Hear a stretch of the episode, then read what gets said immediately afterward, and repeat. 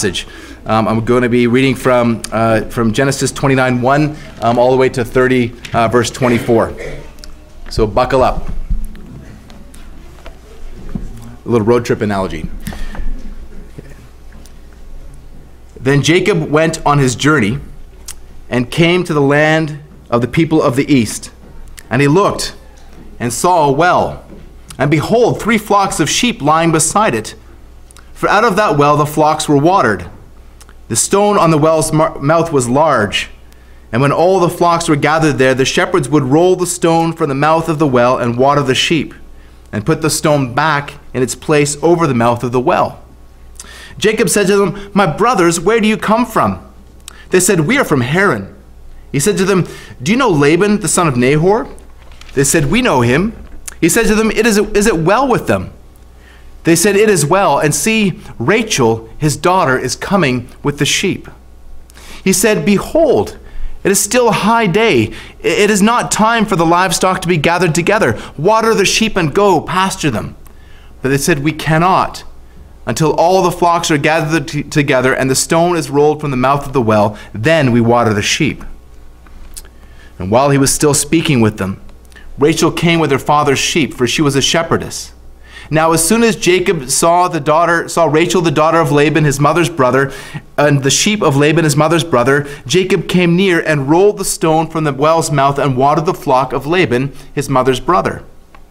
Then Jacob kissed Rachel and wept aloud. And Jacob told Rachel that he was her father's kinsman and that he was Rebekah's son. She ran and told her father. As soon as Laban had heard the news about Jacob, his sister's son, he ran to meet him and embraced him and kissed him and brought him to his house. And Jacob told Laban all these things. And Laban said to him, "Surely you are bone of my bone and flesh of my flesh." And he stayed with them a month. Then Laban said to Jacob, "Because you are my kinsman, should you therefore serve me for nothing? Tell me, what shall your wages be?" Now Laban had 2 daughters. The name of the older was Leah. The name of the younger was Rachel.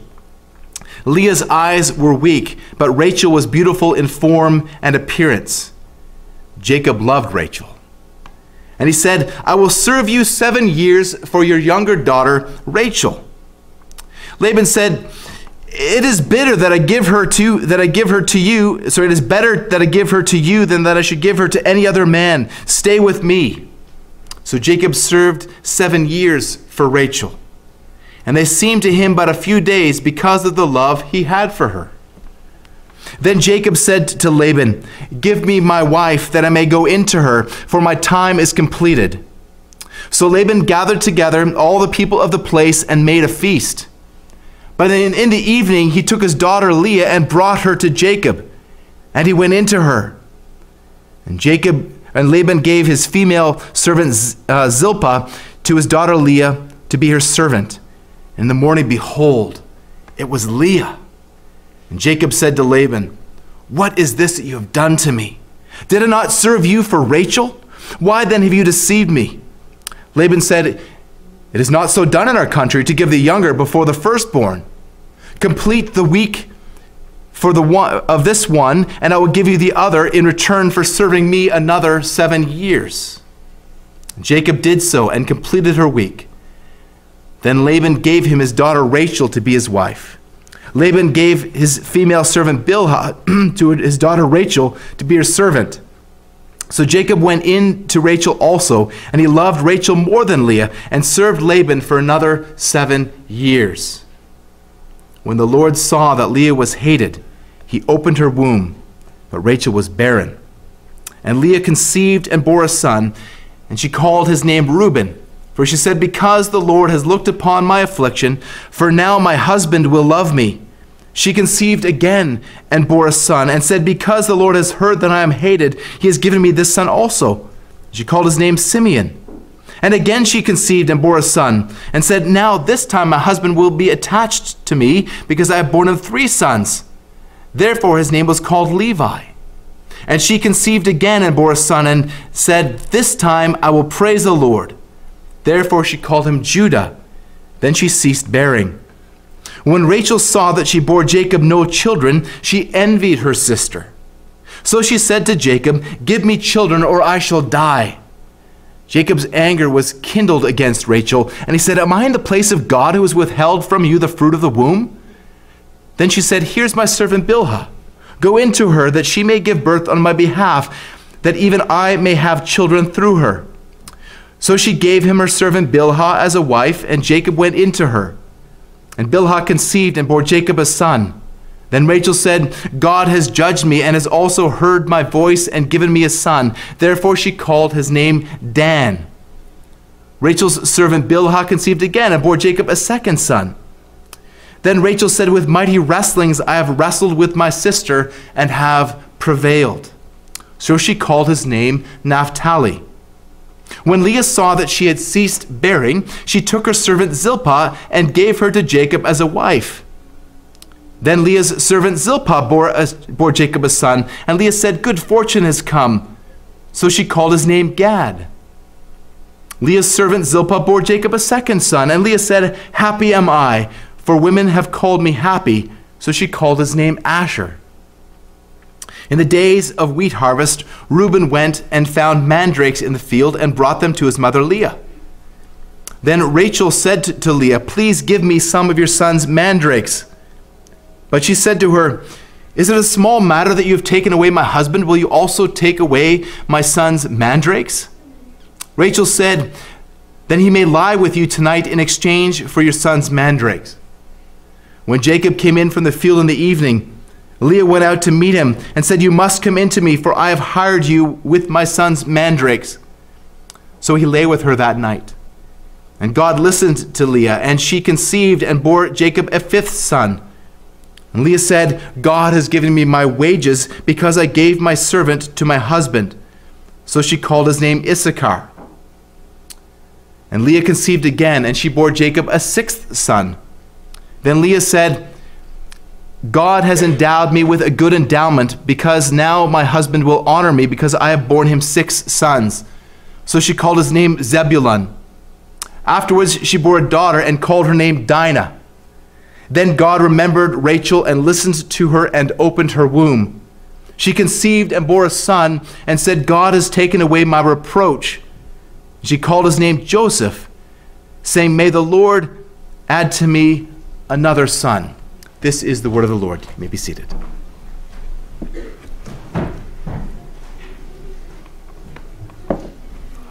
Let's pray again together. Heavenly Father, as we consider this passage of Scripture before us this morning, Lord, we see deception, we see sin, we see strife, we see animosity, we see bitterness. And Lord, we see from Jacob, who has been blessed by you, an absence of speaking of you, an absence of praising your name. Yet, Lord, we see in this passage, despite who Jacob is, despite who Laban is, despite what Laban does, Lord, we see you. Lord, I pray that as we approach this passage of Scripture, that we would see you more clearly, that we would trust you more fully. We ask this in Jesus' name. Amen. Well, last week we left Jacob at the end of chapter 28 after he had pretended to be his older brother Esau in order to deceive his father Isaac into giving him the covenant blessing. Jacob had fled Esau because when Esau had discovered Jacob's deception, he had made plans to murder Jacob. And so Jacob ran for his life. Then he headed outside of Canaan, outside of the promised land to Haran, seeking refuge in the home of his uncle Laban. However, refuge wasn't all that Jacob was seeking. Isaac had sent Jacob away to seek a wife. And he sent him away with a further blessing from the Lord. God Almighty bless you and make you fruitful and multiply you, that you may become a company of peoples. May he give you the blessing of Abraham and to you and to your offspring with you, so that you may take possession of the land of your sojournings that God gave to Abraham. If you remember from last week, only a few days into the journey, as night fell, Jacob put his head down on a stone and went to sleep. And in a dream, he saw a stairway with its base on the earth and the top reaching up to heaven. And on this stairway, angels were ascending and descending. And at the top of the ladder, or possibly beside the ladder, stood the Lord. And the Lord spoke to Jacob, revealing himself as the God of Abraham and Isaac. The Lord gave Jacob three promises. The same promises that he had given to his forefathers. The promise of land, the promise of offspring, and the promise of his presence. But we know that Jacob had deceived to get the blessing. Yet he had received this blessing by the Lord's unconditional grace. Jacob had acted wickedly, but the Lord was superintending the whole incident, using Jacob's deception as a secondary means in order to accomplish his ends for Jacob, for the people of Israel, and for all the families of the earth, for every tribe and tongue and nation. Jacob came away changed from that encounter, as everyone comes away changed who has a real encounter with the living God. God changes everything. A pillow became a pillar. A humble place became the house of God. A deceiver became a worshiper. Jacob vowed that the Lord would be his God, that the stone that upon which he laid his head would mark God's house, and of all that the Lord gave him, he would give a tenth. Jacob, the schemer and deceiver, had come away changed, or so it would seem. But Jacob was still fleeing the promised land for Haran, to the land of Abraham's origins, to the land of his mother's family. Now we know where he's going. But let's see what happens as his journey continues. In verses 1 to 14, Jacob is received. In verses 15 to 30, Jacob is deceived. And then in verse 31 to chapter 30, 24, Jacob's wives conceive. So first of all, in verses 1 to 14, Jacob is received. At last, after probably a month on the road, Jacob arrives at the land of the people of the east. And when he arrives there, Jacob sees a well with three flocks of sheep around it. And over the well was a large stone to keep wild animals and intruders from stealing water. Jacob approaches the shepherds and asks them kindly, "My brothers, where do you come from?" And they told him, "We are from Haran." Jacob knows that he has arrived. And he asked them if they know Laban, son of Nahor, and they respond in the affirmative, so he asks if it is well with him. And again, they respond in the affirmative, but then something or someone enters the scene. It's Laban's daughter Rachel, a shepherdess, coming with the sheep. So Jacob urges the shepherds to get back to work, to water the sheep, so that he can get a few minutes alone with Rachel. But they reply that they cannot until all the flocks are gathered together and the heavy stone is rolled from the top of the well. It seems that the stone was too heavy even for these gathered shepherds to lift it, that they needed more shepherds to arrive in order to lift this stone. But when Jacob sees Rachel, he rolls the stone away all by himself. This wasn't the last time that a man attempted or completed a feat of strength in order to impress a woman. But this seems to be superhuman strength. The Lord is showing his favor on Jacob. And then Jacob now proceeds to water Rachel's flock. Does this remind you of anything? Going to Haran to seek a spouse? A meeting at the well, watering the animals? We saw a very similar situation in Genesis 24 when Abraham sent his servant to Haran to find a wife for Isaac. There are many parallels. This could even be the same well. But it's the contrasts that speak here. Isaac wasn't allowed to leave the promised land, but Jacob runs from the promised land. Rebekah watered the servant's animals, but here Jacob waters Rachel's animals. And the contrast that speaks loudest of all here is the fact that all through Genesis 24, Abraham's servant is seen to be praying and praising the Lord for his providence. Whereas Jacob doesn't seem to do either. He doesn't even mention the Lord. By God's providence, Jacob has arrived at his destination, but he hasn't arrived spiritually yet. He may have come to real faith, but change sometimes happens slowly.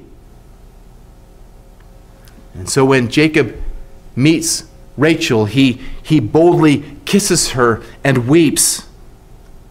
And though this kiss was customary upon meeting a relative, perhaps this kiss meant just a little bit more. Jacob tells Rachel that he is her cousin. And like Rebekah before her, Rachel runs to tell Laban. And like that time as well, Laban runs out again to meet Jacob as he had Abraham's servant. The riches that he had received in Genesis 24 are probably in the forefront of his mind, and he embraces Jacob. He kisses him and brings him home. It's a joyous meeting. We'll read that Jacob tells Laban all these things. Did he tell Laban that he deceived Isaac? That he was running for his life from Esau? Likely not. Laban said to Jacob, "Surely you are my bone and my flesh." After a month-long journey through the wilderness, Jacob is received with open arms. The Lord has led Jacob to a refuge in his uncle's home, but the peace is not going to last. In light of coming events, Laban's kiss parallels Jacob's kiss of Isaac. Though at this stage, the plot to deceive is likely not fully hatched in Laban's mind. Jacob and Esau are indeed connected, but not just by bone and blood. They're both of similar character. They're both covetous. They're both deceivers. They each have met their match. In verses 15 to 30, Jacob is deceived. Jacob is about to reap what he's sowed. The deceiver is about to be deceived and in a most shocking way. After a month with Jacob obviously working hard and obviously in love with Rachel, Laban says to Jacob, "Because you are my kinsman, should you therefore serve me for nothing? Tell me, what shall your wages be?" And here the tension begins to wind up like a spring. Moses, our narrator, introduces a complication. Laban has not one daughter, but two. The older is Leah, the younger is Rachel. Leah's eyes were weak, probably as Wenham suggests, her eyes lacked the fire or sparkle that was much prized in the East. But clearly she's presented as unattractive when compared to her sister, who is described as beautiful in both form and appearance. Notice the contrasts. Older, younger, unattractive, attractive, even their names. Leah means cow and Rachel means ewe.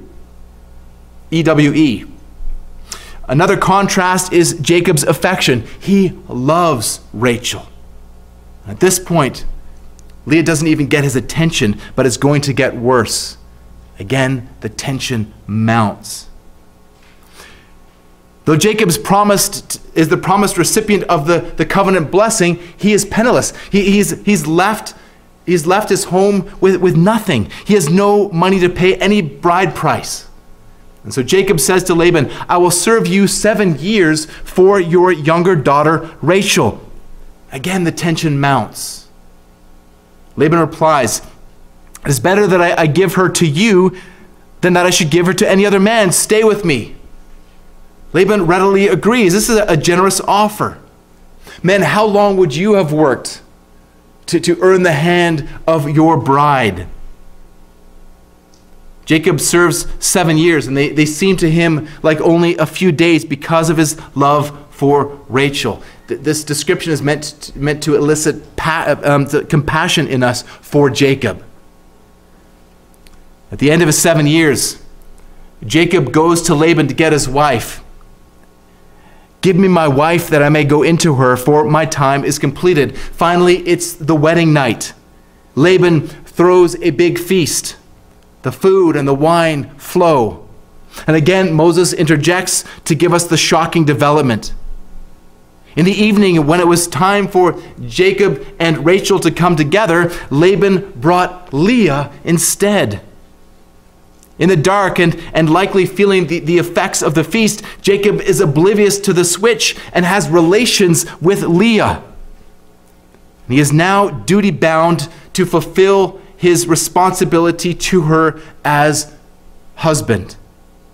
We're also told that Zilpah is given to Leah as her servant. This seemingly irrelevant piece of information is going to be important later on. In the morning, the sun rises on Laban's scheme. Jacob realizes that he's been deceived. When the light comes up and he sees that it is Leah, not his beloved Rachel. I cannot even imagine that moment.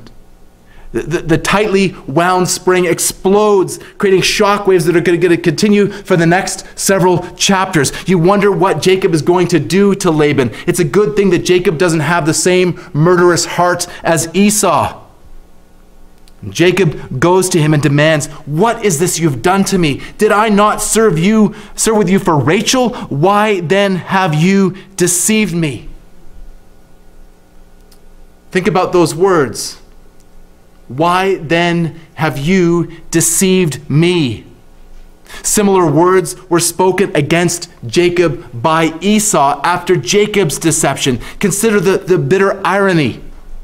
Jacob had switched a younger son for an older. Laban had switched an older daughter for a younger. Now Jacob is going to have his retribution. Laban himself will speak similar words to Jacob during another altercation in Genesis 31:26. What is this you have done that you have tricked me? Jacob is getting a taste of his own medicine, and it is a bitter pill to swallow. He's experiencing the consequences, the discipline of the Lord for his own deceitfulness. But Laban simply responds to Jacob's demand by appealing to a cultural tradition, to a custom. He said, it's not so done in our country to give the younger before the firstborn. Now, while this might have been true, this would have been a helpful piece of information for Jacob to have had before his wedding night. And this reference to the firstborn is also ironic, given Jacob's impersonation of his older brother. Laban continues, complete the week of this one, and we will give you the other also in return for serving me another 7 years. Fulfill your marital responsibilities towards Leah in the wedding week, and then I will give you Rachel if you agree to serve me for another 7 years. Laban's deceitful scheme has worked. He's married off both daughters, and he gets another 7 years of service from his nephew. Jacob agrees, and at the end of the week, Laban gives him Rachel. And in another side comment that's going to be important later on, we're told that Laban gave his servant Bilhah to Rachel. So, verse 30, Jacob went in to Rachel also, and he loved Rachel more than Leah and served Laban for another 7 years. Jacob loves Rachel, but this supposed few days that Rebekah had told him about to go to her brother Haran for a few days, this is turning out to be a very long time. Jacob's preference for Rachel is understandable regardless of her appearance, especially through the fact that Leah was complicit in Laban's scheme. It doesn't make for a very good foundation for a marriage. This is going to be the seedbed of a bitter rivalry. Now with the remainder of the text that we're covering in verses 31 to chapter 30, verse 24, Jacob's wives conceive. Verse 31, when the Lord saw that Leah was hated, he opened her womb, but Rachel was barren. And even though the characters, most notably Jacob, are not acknowledging the Lord's hand, he is at work, even in Jacob's 7 years of hard labor. And even in the next 7 years and beyond that of Jacob's hard labor. Over the next 29 verses, Jacob's already large family is going to grow considerably. We're going to see the birth of 12 children, 11 boys and 1 girl. And what we're about to witness is the beginning of the nation of Israel.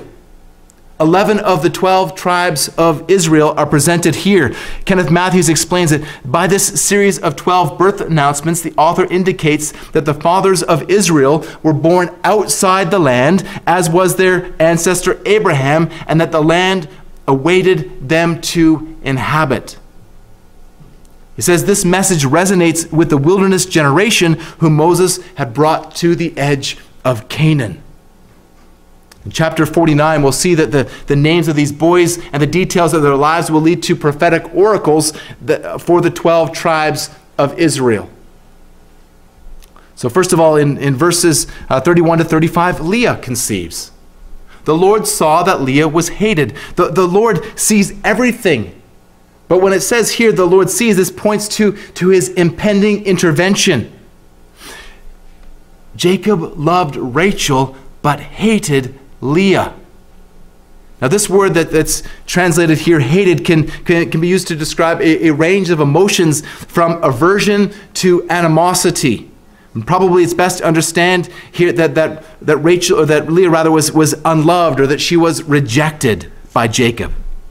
Jacob might have chosen Rachel, but the Lord has chosen Leah for a very special purpose.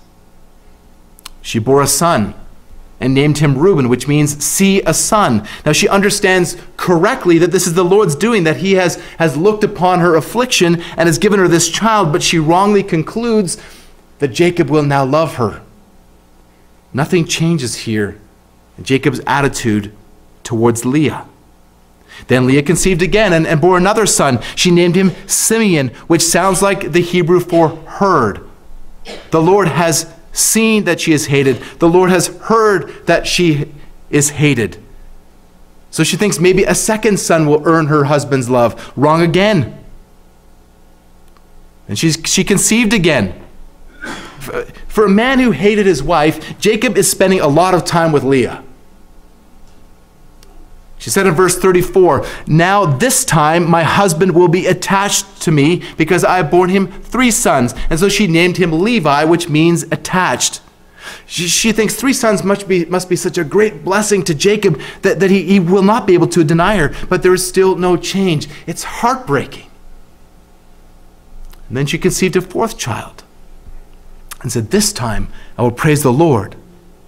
This is the first time that the Lord is praised by the characters in this sad story. Leah names the boy Judah, which sounds like the Hebrew word for praise. Now, Judah deserves special comment here. In the prophetic oracles of chapter 49, Judah is described as a king ruling over his brothers. This hints at a special role that he will have as the forefather of a future king. So we've seen how Leah has conceived, and now in chapter 30, verses 1 to 8, Bilhah now conceives for Rachel. The Lord heard, the Lord saw, now Rachel saw. She saw that she was barren, but that Leah had had children. So this also evokes a response from her, but it's envy, it's bitterness. She envied Leah, and she commanded her husband, "Give me children, or I shall die." And we talked extensively about what it meant in that culture to have children, and it just as hard as it is for parents, I can't even imagine how hard it would be for parents or for a couple not to be able to have children. But in that culture, because of the social stigma that is attached to it, the weight and the burden was even greater. So she says, "Give me children or I shall die." Jacob replied to her sharply, "Am I in the place of God, who has withheld from you the fruit of the womb?" Now, while his response may have been theologically accurate, it lacked compassion. While he was right that God provides children, husbands, listen carefully. This is not the way to shepherd your wife. There is a time for theological discourse. But most often, it's best to simply lovingly listen. And only once you've listened well and waited for the right opportunity to offer a word that is both theologically accurate and encouraging. And one of these days, I'll figure this out. But now we see the significance of Bilhah being given to Leah, or to Rachel, rather. Rachel gives her to Jacob as a wife to be a surrogate mother to bear children for her. We've been down this road before. We saw this practice in Genesis 16, where the barren Sarai gave Hagar to Abram. We, as we discussed then, in that culture, it was considered an acceptable practice for a servant to be given to a husband to bear children for an infertile wife. And the children would be considered hers, the children of the barren mother. But despite the fact that this was acceptable according to the custom of the time and is described as taking place in the Bible, there's no sense that this practice is acceptable to the Lord, whose plan for marriage is the union of one man and one woman. It is no more acceptable to do this than it was for Jacob to deceive his father Isaac. Nonetheless, like he did with Jacob's deception of Isaac, the Lord uses this practice here to achieve his ends. Bilhah conceived and bore a son to Jacob for Rachel. Rachel says, "God has judged me, has heard my voice and given me a son." She named him Dan, which sounds like the Hebrew for judged. Then Bilhah conceived a second son for Rachel. And Rachel said, "With mighty wrestlings I have wrestled with my sister and have prevailed." She called him Naphtali, which sounds like the Hebrew for wrestling.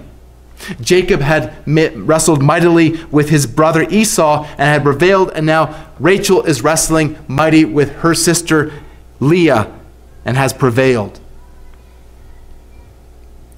Verses 9 to 13.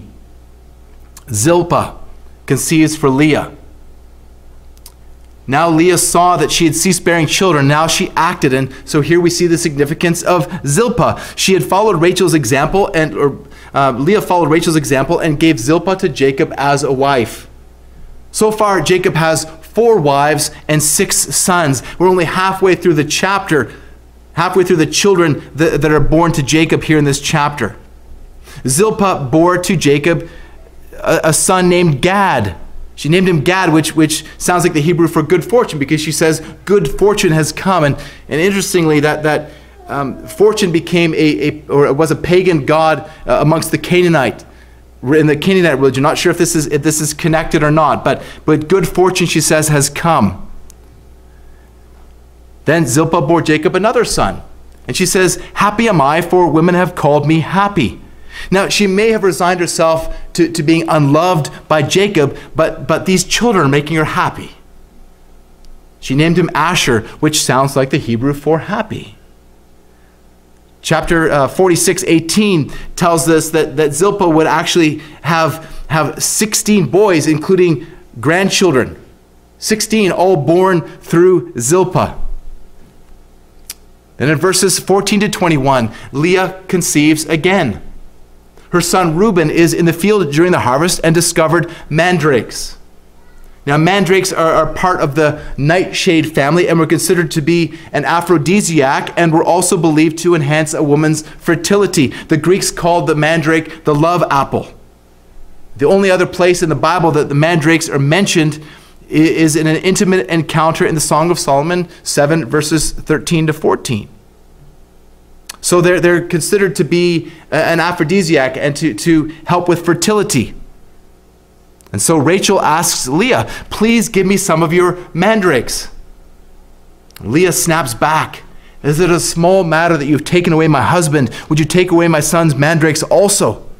And now the story is becoming even more sordid as we see the sisters bartering for night with Jacob. Rachel says that he may lie with you tonight in exchange for your son's mandrakes. When Jacob came in from the field, Leah went to him and demanded, you must come into me, for I have hired you with my son's mandrakes. This is another parallel to an incident in Jacob's life.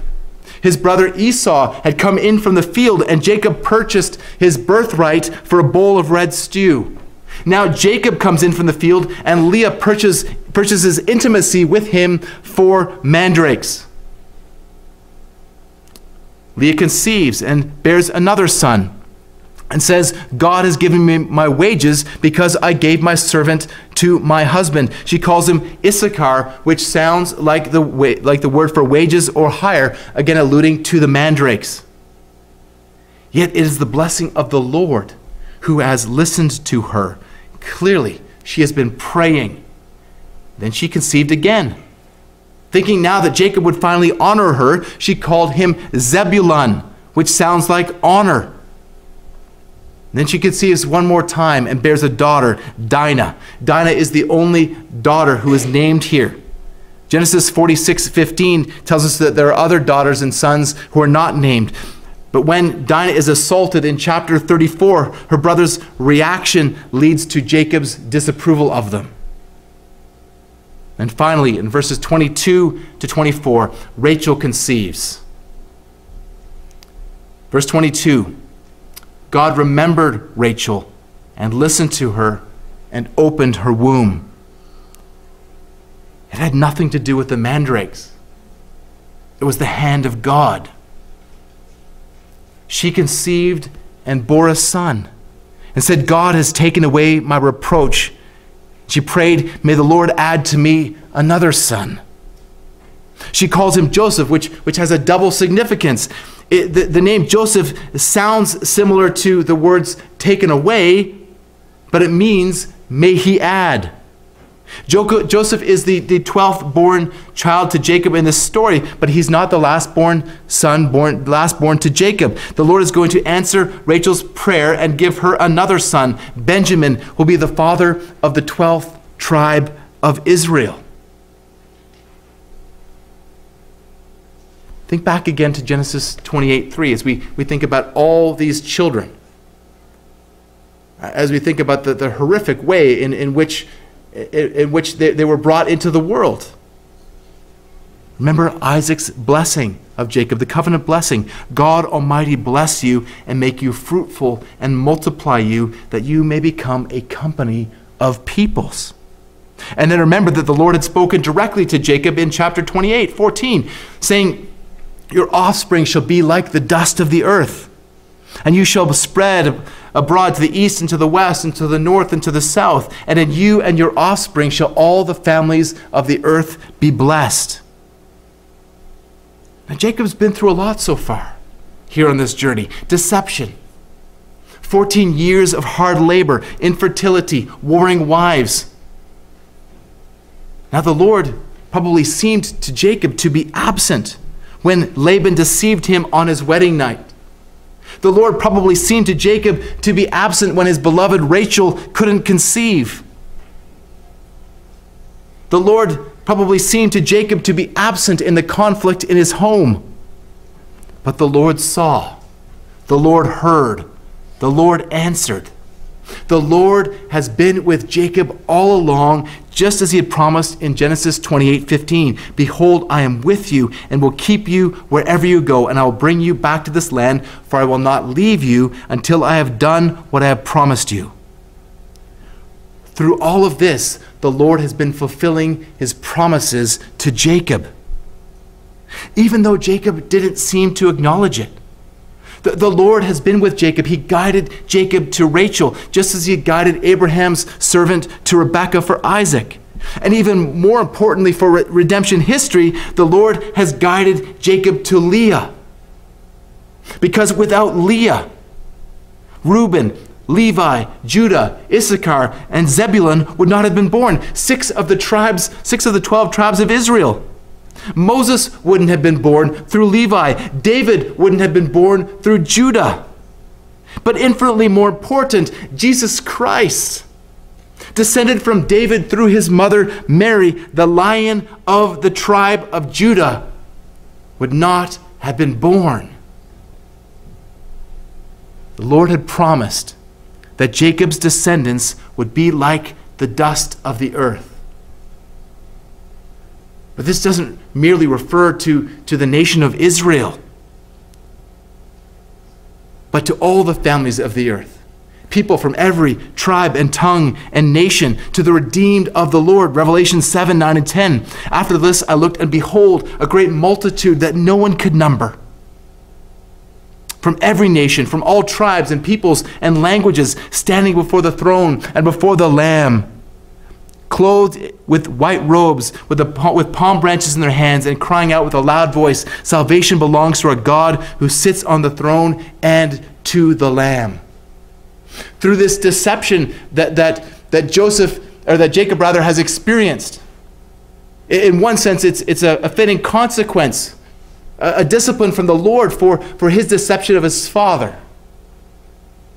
But far more than that, this is the Lord intervening to achieve his purposes for Jacob, even though they had been achieved through sinful means. The Lord is blessing Jacob. The Lord is blessing Jacob.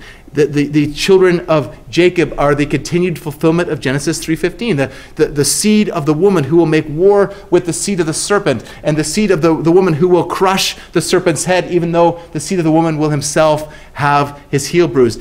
That through this line, Abraham, Isaac, Jacob, Judah, will come Jesus Christ according to the flesh. The Lord has fulfilled his promise to Jacob through Laban's deception. This was a comfort to Israel. As Laban, the ancestor of the enemies of Israel, the Syrians, had dealt deceptively with Jacob, their ancestor. But as we see already, we're seeing that in reality, Jacob is really coming out on top of this arrangement. We'll see that even more next week, Lord willing.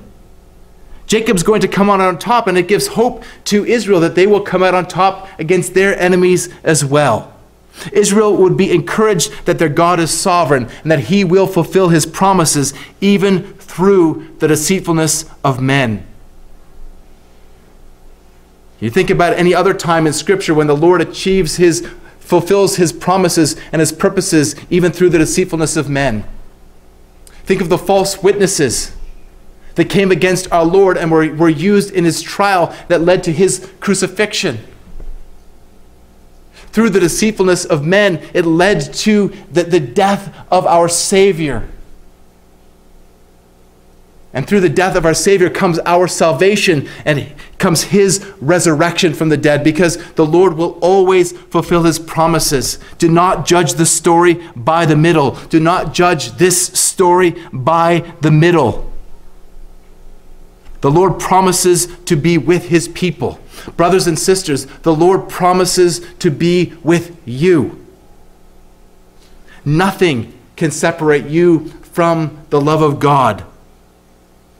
Think about some of the things that trouble you in the world around you, in your life. False teachers that spring up and defame the name of Christianity. Think about our brothers and sisters that we pray for on a regular basis, being treated shamefully because of the gospel. Maybe some of you are being treated shamefully for your faith. Maybe some here in this church will even face severe persecution for their faith. Is God absent in these things? No, God is sovereign. God is superintending everything. Nothing can happen to you apart from God's sovereign will. And God has promised that everything will work out for good for those who love him and are called according to his purpose. Do you love God? Then everything that happens in your life, even the horrific things that happen to you in your life, will be worked out by your sovereign God for your good. Keep your eyes on Christ. Keep your eyes on what he suffered for you. And when you face those trials, when you face that ill treatment, and you will, keep your eyes fixed on Jesus. Keep your eyes fixed on the God who will be with you always, even to the end of the age. Let's pray together.